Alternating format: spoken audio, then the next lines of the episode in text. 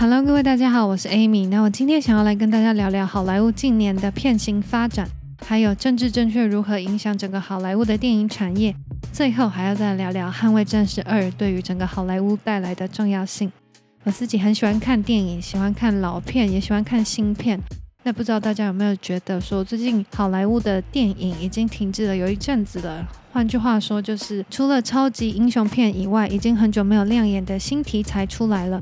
我记得上一次我走出电影院，然后很激动不已的，应该是二零一零年的《全面启动》。整个故事的中心思想是很传统的 family and love，但是呈现的手法却是非常独特而且有趣的，利用虚实交换的梦境来呈现人心的不安，还有最深层的恐惧。我当时呢，完全猜不到电影的故事发展，只能一次又一次被诺兰牵着走。当时。电影一出，我也记得引发了很多人的热烈讨论。大家都在想说，到底最后那颗陀罗有没有停下来呢？那在十年后，导演 Nolan 他又提出了一个新的电影，叫做《天能》。那我觉得整个电影的手法也是很创新，但是在我心中的地位可能没有全面启动那么成功。然后在剧本的呈现上以及手法上，嗯，对我来讲没有那么有吸引力。就这么多年过去了，我发现好莱坞的整个剧本越来越窄化。所有的片商或者所有的剧本都是回头找一些复古的元素，穿插一些中规中矩的剧情，或者是找漫画改编故事情节。片商将大量的钱投资在特效跟演员的阵容上，整个好莱坞的片源我觉得很缩限在超级英雄的部分。片商也对于其他类型的片子不太愿意去投资，那造成这种新世代的演员已经被超级英雄给定型了。那整个剧本也一直在退步。我可以举的例子，我认为 Chris 他演雷神索尔已经十一年了，那他算是一个还蛮典型的这种例子。那他当然其中有演出其他类型的电影，比如说像二零一三年的《决战终点线》，他演出了一位风流倜傥的赛车手。那接下来几年呢，Chris 还试着接一些不同类型的电影，例如说像是《白金传奇》，那他在里面减重减得非常夸张，还有《黑帽骇客》，然后还有《十二猛将》跟 MIB 跨国行动，还有 Netflix 的《惊天营救》，以及最近的《蜘蛛头监狱》。那这些电影里面，我觉得除了《十二猛汉》以外，我觉得基本上没有什么好看的。像《黑帽骇客》是跟汤唯跟王力宏一起演的，那评价非常非常惨。然后 MIB 跨国行动也也很惨。Netflix 出钱的《惊天营救》呢，我觉得内容还不错，它就是一部好看的动作片，但是也没有很印象深刻的地方。这也让我慢慢觉得说，Chris Hemsworth 的他的电影除了雷神索尔外，不太会引起我的兴趣。But don't get me wrong，我还是很喜欢他。但是我觉得这个是整个好莱坞的整个剧本的攻击的问题，整体的剧本创意已经干枯了。这些演员没有很多元的片源可以让他们自己发挥自己的演技。来去增添他们自己的魅力。那有些人可能会说，Chris Hemsworth 他是被这种漫威很长期性的片约给绑住了，所以他演其他戏的时段不多，所以没有那么多好片可以演。那我们就来看一下 Chris Evans 好了。美国队长 Chris Evans 他在二零一八年演完了《复仇者联盟》的第四集，也是最后一集，他就恢复了他自由的片约生。那他三年多了这几年的作品，纵观下来，比如说有 Netflix 的《红海深潜》。然后再来是侦探片《峰回路转》，然后今年刚出来的动画片《巴斯光年》，还有接下来 Netflix 会上映的《灰色人》。那《峰回路转》算是很有趣的小品片，我还蛮期待他在接下来 Netflix《灰色人》的表现。但是我觉得总体来讲，他也没有那种很出色的电影是可以独挑大梁，然后让他有散发出自己魅力的那种电影。那我知道这些演员有很长的一条路要走，不过以目前好莱坞可以提供给主角的剧本深度不够，这是他们去营造出他们自己的巨星价值的困境的最大主因之一。以前或者是现在，大家常常会谈说扛得起票房的巨星，那我们往往会想到是谁？汤姆克鲁斯，就是他一演电影，我们就会乖乖去戏院报道。那汤姆克鲁斯在一九八六年以《捍卫战士》打开国际的知名度，那他的片型其实很广，他有演过一九八八年的《雨人》，他在里面演跟自闭症的哥哥一起。公路旅行，然后还有出演过《越战老兵》，然后也有演过律师，还跟布莱德比特一起演过《吸血鬼》，然后还有很经典的动作片，等等等。不可能的任务，还有我很喜欢的《征服情海》（Show Me the Money），就是这部片，它是跟瑞尼奇维格一起演的，非常非常好看。然后再来是跟卡麦隆·迪亚还有潘尼洛普一起演过的一部电影，叫做《香草天空》，里面是奇幻融合科幻的一部爱情电影。然后呢，我印象很深刻，我在里面学到一个单词叫做“炮友”，炮友本来应该叫做 “friend with benefits”。那阿汤哥那个时候是说 “fuck buddy”，如果你们觉得。想学的话可以学起来。Fuck buddy 好像是做完就就是做完之后去洗澡，然后就离开了。但是 friend with benefit 是还会聊天，然后还会一起喝啤酒，就是还是有一些情感上的交流这种的，这是那那个差别。这样。那刚刚提到的这些都是阿汤哥很经典的电影。那进入二十一世纪之后呢？嗯，我我觉得前十年好莱坞的片源还是算蛮多元的。比如说像史蒂芬斯皮博导的《外星人入侵的世界大战》，那阿汤哥不仅可以演出这种扛暑假票房的，也可以演出这种历史片，像是《末代武士》，还有《行动代号华尔奇利亚号》，都可以看到不同风貌的阿汤哥。那在进入二零一零年之后，这时候注意，《钢铁人》已经上映了。那好莱坞的片型开始慢慢往超级英雄靠拢，可是因为阿汤哥资源很多，他自己也是制片的关系，所以他还是有演到不少我觉得剧本还蛮有意思的电影，比如说像是《明日边界》，它也是一个很好看的电影。阿汤哥在里面演一个军官，那他是因为一些关系，他他死掉的话会重新复活，然后他复活之后还是要重新打怪，然后一直 repeat。那这个算是我觉得阿汤哥后期的经典之一，然后再到后来的《美国制造》，阿汤哥的电影里面很少演坏人，我记得只有之前是另外一部叫做《落日杀神》，他在里面演坏人，一直追着那个 Jimmy Fox。那他在这一部《美国制造》的话，他在里面演一个偷运毒品的美国机师，也是一个很有趣的一部电影。那在这近五年，我不知道为什么，我觉得阿汤哥可能是发现自己可能年纪比较大了，要赶快抓紧时间拍动作片，所以他这几年。就是包含疫情的这两年，他还是一直有在拍片，而且是拍的像是《不可能的任务》系列，还有《捍卫战士二》。不可能任务的系列会拆成上跟下，听说会飞到外太空去。拍摄，所以我觉得纵观整个阿汤哥的影坛的生涯，是一个整个好莱坞的片型的缩影。在二零一零年之前，大家还可以看到一些很浪漫的爱情片，比如说很有名的《恋夏五百日》。我觉得很多男生看完这一部会很生气，但是我看完我觉得很喜欢。还有另外一部叫做《他没有那么喜欢你》，就是请到很多当时很有名的明星来演一些浪漫的喜剧这样子，以及威尔史密斯当时还很红，然后演过《全民情圣》这一类的片型，那还有所谓像是战争片，像《恶棍特工》，还有《硫磺岛英雄》，这些都是很棒的战争片。那好莱坞最后就不拍了，或者是给这些片源的资金就没那么多，所以电影的规模都不大。那战争片就拍的，我觉得没有以前那么好看，那么磅礴。像是安德鲁加菲他演的《钢铁英雄》就是一例，我记得他的战争的画面没有很多，好，现在没有那种从头到尾就是战争片贯穿的那种电影了。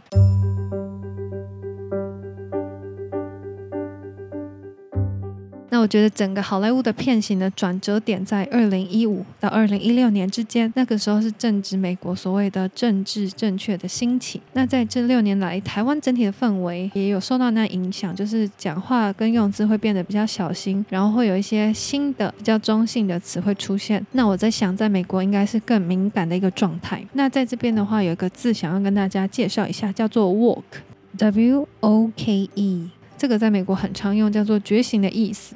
那它延伸出来的意思就是说，对种族或者是社会不公，或者是对性别不平等这些问题呢，保持时时刻刻的警觉。所以你在言行上要特别的注意，这个叫做 walk。比如说，我今天说女生就是要用粉红色的牙刷，那我讲出来后，发现我口误了。我这样子是不对的，因为这是一种性别的刻板印象。那类似这种的反应就叫做 “work”，对不公正、不平等的这种东西要时常保持警惕。那这个是美国可能个人会有这种自我的反省，那大致会影响到好莱坞片商的从拍片的选择。好莱坞在二零一六年之后，我觉得选角会更加的多元，但是因为剧本的品质一直没有往上。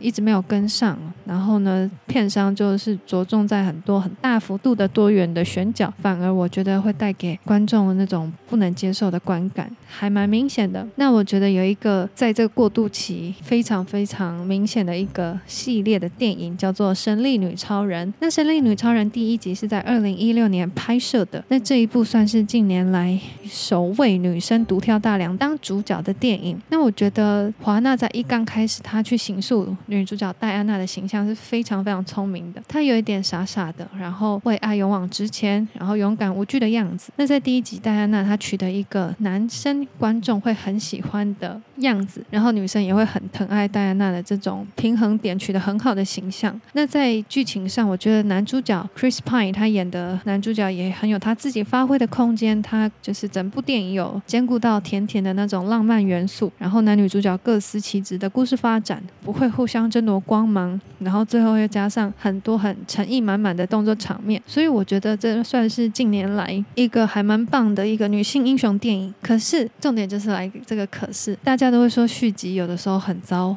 但我没有想到续集会糟成这样子。二零二零年的《神力女超人》一九八四，它推出来之后，我觉得它受到很严重的美国的政治正确的影响，然后它变成一个很极端的产物。我觉得这个剧情很四不像，每一个元素都很不到位。他想要讲爱情，他想要讲所谓的女权。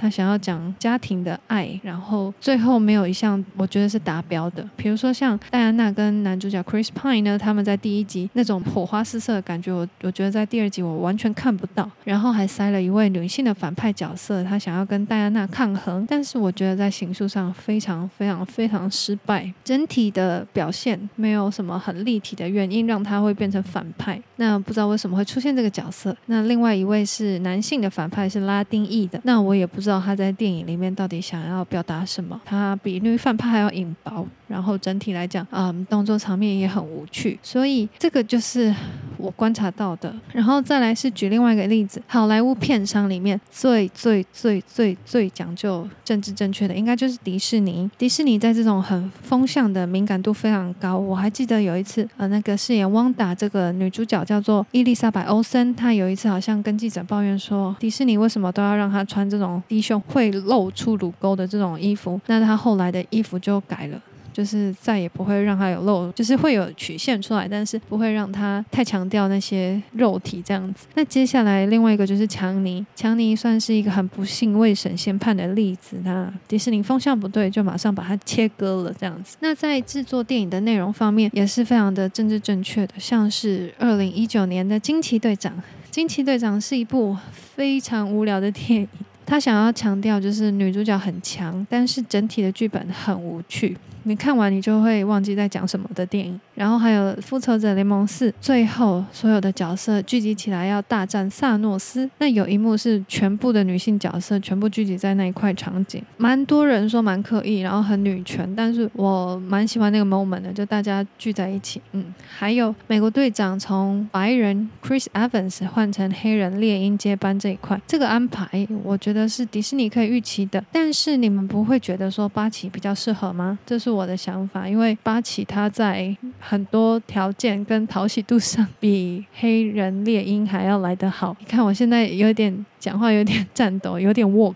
不过好，反正这是我我的想法这样子。那还有白雪公主，请到了黑人女星来饰演，以及永恒族里面有一些穆斯林，还有加上同性恋的剧情，大概就是这种很多元的这种政治正确的剧情。那我觉得。大家在现在这种超级英雄片为主的这种片子是主流的情况下，如果看到这么多的政治正确的电影，可能会有一点小抗拒。然后，我觉得有些人可能不想看超级英雄片的人就不会去接触。然后，有些人可能看热闹的话，就会不太喜欢这个状况。所以，这个连带会让好莱坞的发展或者整个产业的蓬勃度降低。这是我的想法。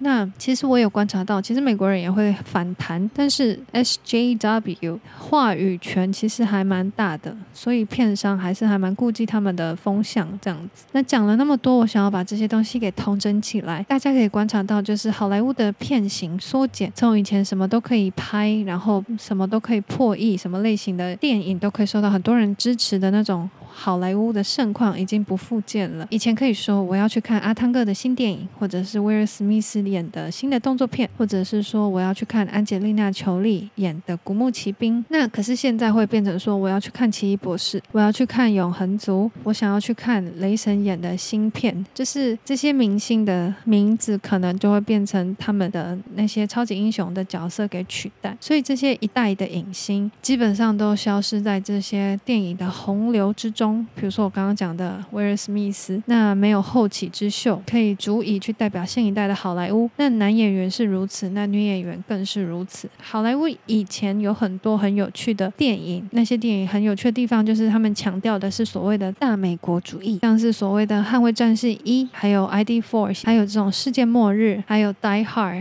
终极警探这些，嗯，宣扬美国很厉害的这种宣扬美国传统价值的这种电影，非常有魅力。那美国也不是只会拍这种，他们也会拍一些嗯痛批美国丑陋的一面，比如说像是是计程车司机，或者是蓝波，或者是反正我觉得还是有一些很精彩的小品电影。那好莱坞整个庞大的商机是由那些电影来去堆积而成的，那吸引了全球无数的怀抱电影梦的演员飞到洛杉矶，企图要找到自己的一片天。那虽然好莱坞整个产业后来在近年来做出一个很重大的调整，他们想要拥抱多元的族群，给他们多元的演出机会，而且企图想要在制度上，比如说剧组规定要有多少人是有色人种这一类的方法去提升这些其他。族群的参与度，他做了那么大幅度的进步跟跟动，但是我觉得电影最重要的地方是剧情。好莱坞的剧情、剧本的故事呢，品质是在下降的，而且很局限。再加上所谓的政治正确的风气影响，片商要拍出那种不得罪人的电影，只好选择在舒适圈里面打转。再加上我觉得连带十几年对于英雄片这种英雄片带给观众的观感体验已经有稍微有一些疲乏，所以没有什么有创意的剧本。那加上串流平台的兴起，大家想说，那我就等串流好了。而且串流平台为了要有源源不绝的片源，他们还是会砸大钱，请一些很有名、很知名的电影的演员来去拍一些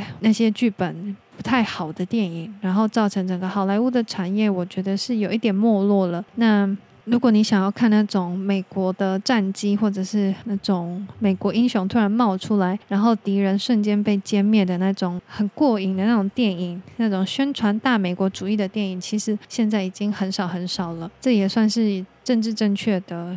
一个一个氛围下影响到的一个剧情的部分，所以我最后想要提一下，就是《捍卫战士二》这部电影在现今好莱坞有多么特别，因为它算是近年来好莱坞的电影产业的亮点之一。它里面完全没有所谓的政治正确，它的上映，它重新强调了所谓的大美国主义。你在电影里面，你可以重新看到阿汤哥骑着摩托车追着战机的样子。那电影也毫不犹豫展示美国一架又一架又帅又猛的战机让我一直在赞叹美国的国力，还有很多很出色的演员，受着非常专业的训练，还有他们宣扬的美国传统的文化，比如说在酒吧唱歌，一群人很热情的在互动，还有一群肌肉男在夕阳下打着沙滩排球，这种挥洒浓浓的睾酮素的这种爆表的雄性本色，让我觉得整部片就是很传统，可能回到三十六年前那种美国的情怀。那我坐在电影院里面，其实还蛮单纯的在享受这种平铺直述，但是带有传统价值观的这种满足感，不会有刻意出现，你会觉得。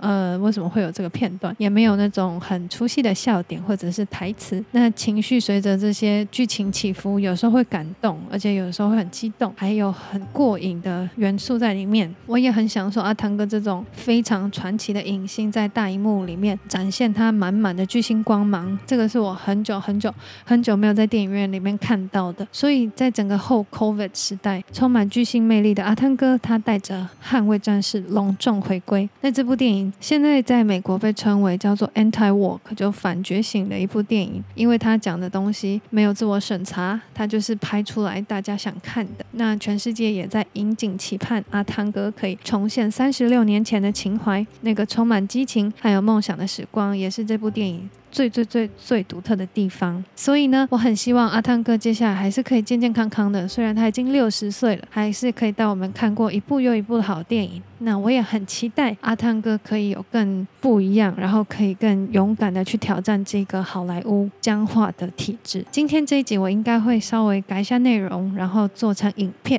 所以呢，大家就敬请期待。然后呢，接下来就是跟大家的闲聊时间。那目前已经迈入了七月，二零二一年已经过了一半了。然后不知道大家今年有没有立下什么愿望？然后不知道有没有达成了。我自己给自己的愿望是我要学会游泳，然后我要去拍一个露营的 vlog，然后还有学会开车。但是先讲开车好了，因为我觉得在台北学开车好贵，好贵，好贵，好贵。我。我住在文山区这边，然后那个驾训班的钱现在已经飙涨到一万七千五百块了。我真的是不太想花这笔钱去学开车，所以嗯，就在等我经济再稳定一点之后再去报名好了。那我最近就是一直在泳池里面游泳，就希望可以成为小海豚，因为我很想要去花东那边玩耍。花东那边有 SUP，反正我很想玩 SUP，然后想要去那边好好度个，然后再加上很久很久没有出去玩了，所以就是要找一天赶快去好好的放松一下。然后嗯，因为我之前有拍那个。瘦身 vlog，但是 瘦身 vlog 到现在大概几个月？嗯，四月底到现在已经两个月了。然后我现在是几公斤？我我又瘦了两公斤，但是我的体脂没有变，which means 可能我的肌肉量就掉了吧。我后来就想想，这样不是办法。虽然我有在运动，可是呃，我觉得我还是找教练来帮我好了。所以我就有报名了体验课，还有之后可能会报名健身，然后就是慢慢的把自己瘦下来。嗯。帮自己设了很多目标，然后希望都可以一一的达成。祝你们在下半年也达到自己想做的一些目标，这样子。然后上次有提到那个 GTA，它的中文名字叫做《侠盗猎车手》。如果你们喜欢或者是想玩的话，我可以把链接放在下面。基本上，你如果是用 PC，就是那种。PC 要什么？一般的笔电不是苹果系统的，基本上你去 Steam 下载来玩都可以玩得动。然后我自己比较喜欢，因为 GTA 有很多代，然后最新的一代叫 GTA 五。那 GTA 五好像已经没有那么政治不正确了。因为之前前前几代都是会有一些我觉得刻板印象，但是它那是它有趣的地方，比如说像圣安地列斯是一个是 GTA 里面游戏里面我觉得最好玩的一款，因为它的自由度很高，还可以去健身，然后还可以自由的吃胖，还可以去经营自己的女友那些有的没的。那这些游戏的精华就是就是放松嘛。那要先跟大家提醒，如果想玩的话，它有点暴力，但是暴力是它的。核心价值在，比如说我常常会开车去撵那些保镖，就是那个手交叉的，然后撵过之后就会有一堆钱跑出来，就可以去捡这样子。你们听完如果可以接受的话，可以去玩看看。这一部游戏真的还蛮有趣的，它叫 GTA 侠盗猎车手这样子。那然后嗯，最近还有什么？最后跟大家更新一下那个强尼跟安博的一些新闻近况。好了，其实安博他因为他。前一阵子不是就是他接受新闻台访问吗？那因为他讲的那些东西，就是很有可能，就大家一直在讨论说有没有可能，就让强尼再告他一次，因为他一直坚持他讲的东西是没错的，然后他只是 pay the price，他付出了代价，因为他向势力讲出了真相，然后就因为这样子他又被告了，就是要赔那么多钱。那他在他在 NBC 接受访问之后，我在想是为了钱的关系，然后整体上。公关没有帮到他嘛？那他引起了很多的讨论，然后再加上有些人就说：“你看他一直在坚持他讲的东西是对的，那这样强尼会不会再告他一次？”那你们觉得嘞？我是觉得强尼应该会放他过吧，只是安博需要时间让他自己好好安静一点。然后还有什么？嗯，他说他要出书，我我不知道这是小道消息还是真的，但是但是还有一件事情是。就是大家一直在报那个《水星侠二》，它到底会不会出现？不过你们会想看《水行侠》吗？我看完《水行侠一》之后，我觉得这部片很无聊。《水星侠》一是一部没什么特色的电影，虽然我觉得导演。他叫什么名字？温子仁，他非常的厉害，他想要把整个没特色的剧本拍的有他自己的风格，然后企图要拯救整个剧本。可是男主角不是我菜，然后安博的演技也没有很好，有的时候还很尬，所以大家很就是很在意说安博二会不会出现。嗯，I don't know。我觉得如果你们听完我前面那些介绍的话，你们觉得好莱坞会不会继续观察一下，测一下风向之后再说？有可能。我觉得他们最近的新闻都是在放风声，让大家就是有点像市场调查，就是观察一下大家的反应这样子。那安博他他上次说他三月有拍了一部独立电影，然后接下来就没有片约了，所以大家也不用担心，就是让他好好的。当全职妈妈，其实要担心的人应该是强尼，因为想想看，如果他没工作的话，要怎么赔钱？Right？很奇怪。然后那个不知道大家有没有看到有，网络上有一个 YouTube 频道叫做 Popcorn Planet 还是什么？它很长，就是会披露安博的一些行踪。然后像是他最近跟那个那个名模叫什么卡卡拉 Cara，老实说我不喜欢 Cara，不是因为他跟安博就是有三角恋或者是什么劈腿，最近。Amber 他好像在结婚呃离婚之前，跟强尼离婚之前，在在那个顶楼公寓的楼梯跟 Kara 一起就在那边舌吻还是什么的，这个也有曝光。然后大家说这个如果安博要上诉的话，这一个会变成蛮另外一个蛮关键的一个的照片，就是可能又要自打脸的那种照片。所以这是他最近的状况。然后。强尼的话，他在七月份要再打另外一场官司。然后那场官司是二零一七年的时候，据传就是他在片场的时候殴打了另外一名剧组人员，那个剧组人员好像是什么场地控管师，然后就跟他发生争执，然后强尼打他肋骨两下，右边肋骨两下。但是这个是那个被揍的人他的说辞，但是强尼的说辞是说没有，我没有打他，而且他当时在现场骚扰一个呃、homeless，就是女性流浪汉，就是在片场那边，然后强尼跟他说不要弄他。他离这个女生远一点，不要刻意去骚扰人家。然后，所以两边就变成各说各话。然后呢，大家如果又担心强尼再陷入另外一场官司的话，这一次的首席律师是 Camille，就是 Camille 会领军，然后来帮忙，就是打新的这一场官司这样子。然后我不知道会不会直播。听说这次还是用陪审团制，然后直播会不会直播还还是要看。只是如果直播的话，我是不是又要再讲一次了呢？我们又要再追一次剧了，不知道。那就是大概是这样子。然后最后最后也没什么好说的，就是祝大家天气热，就都可以在家吹冷气吹到爽。就先这样子，那就下一集见，拜拜。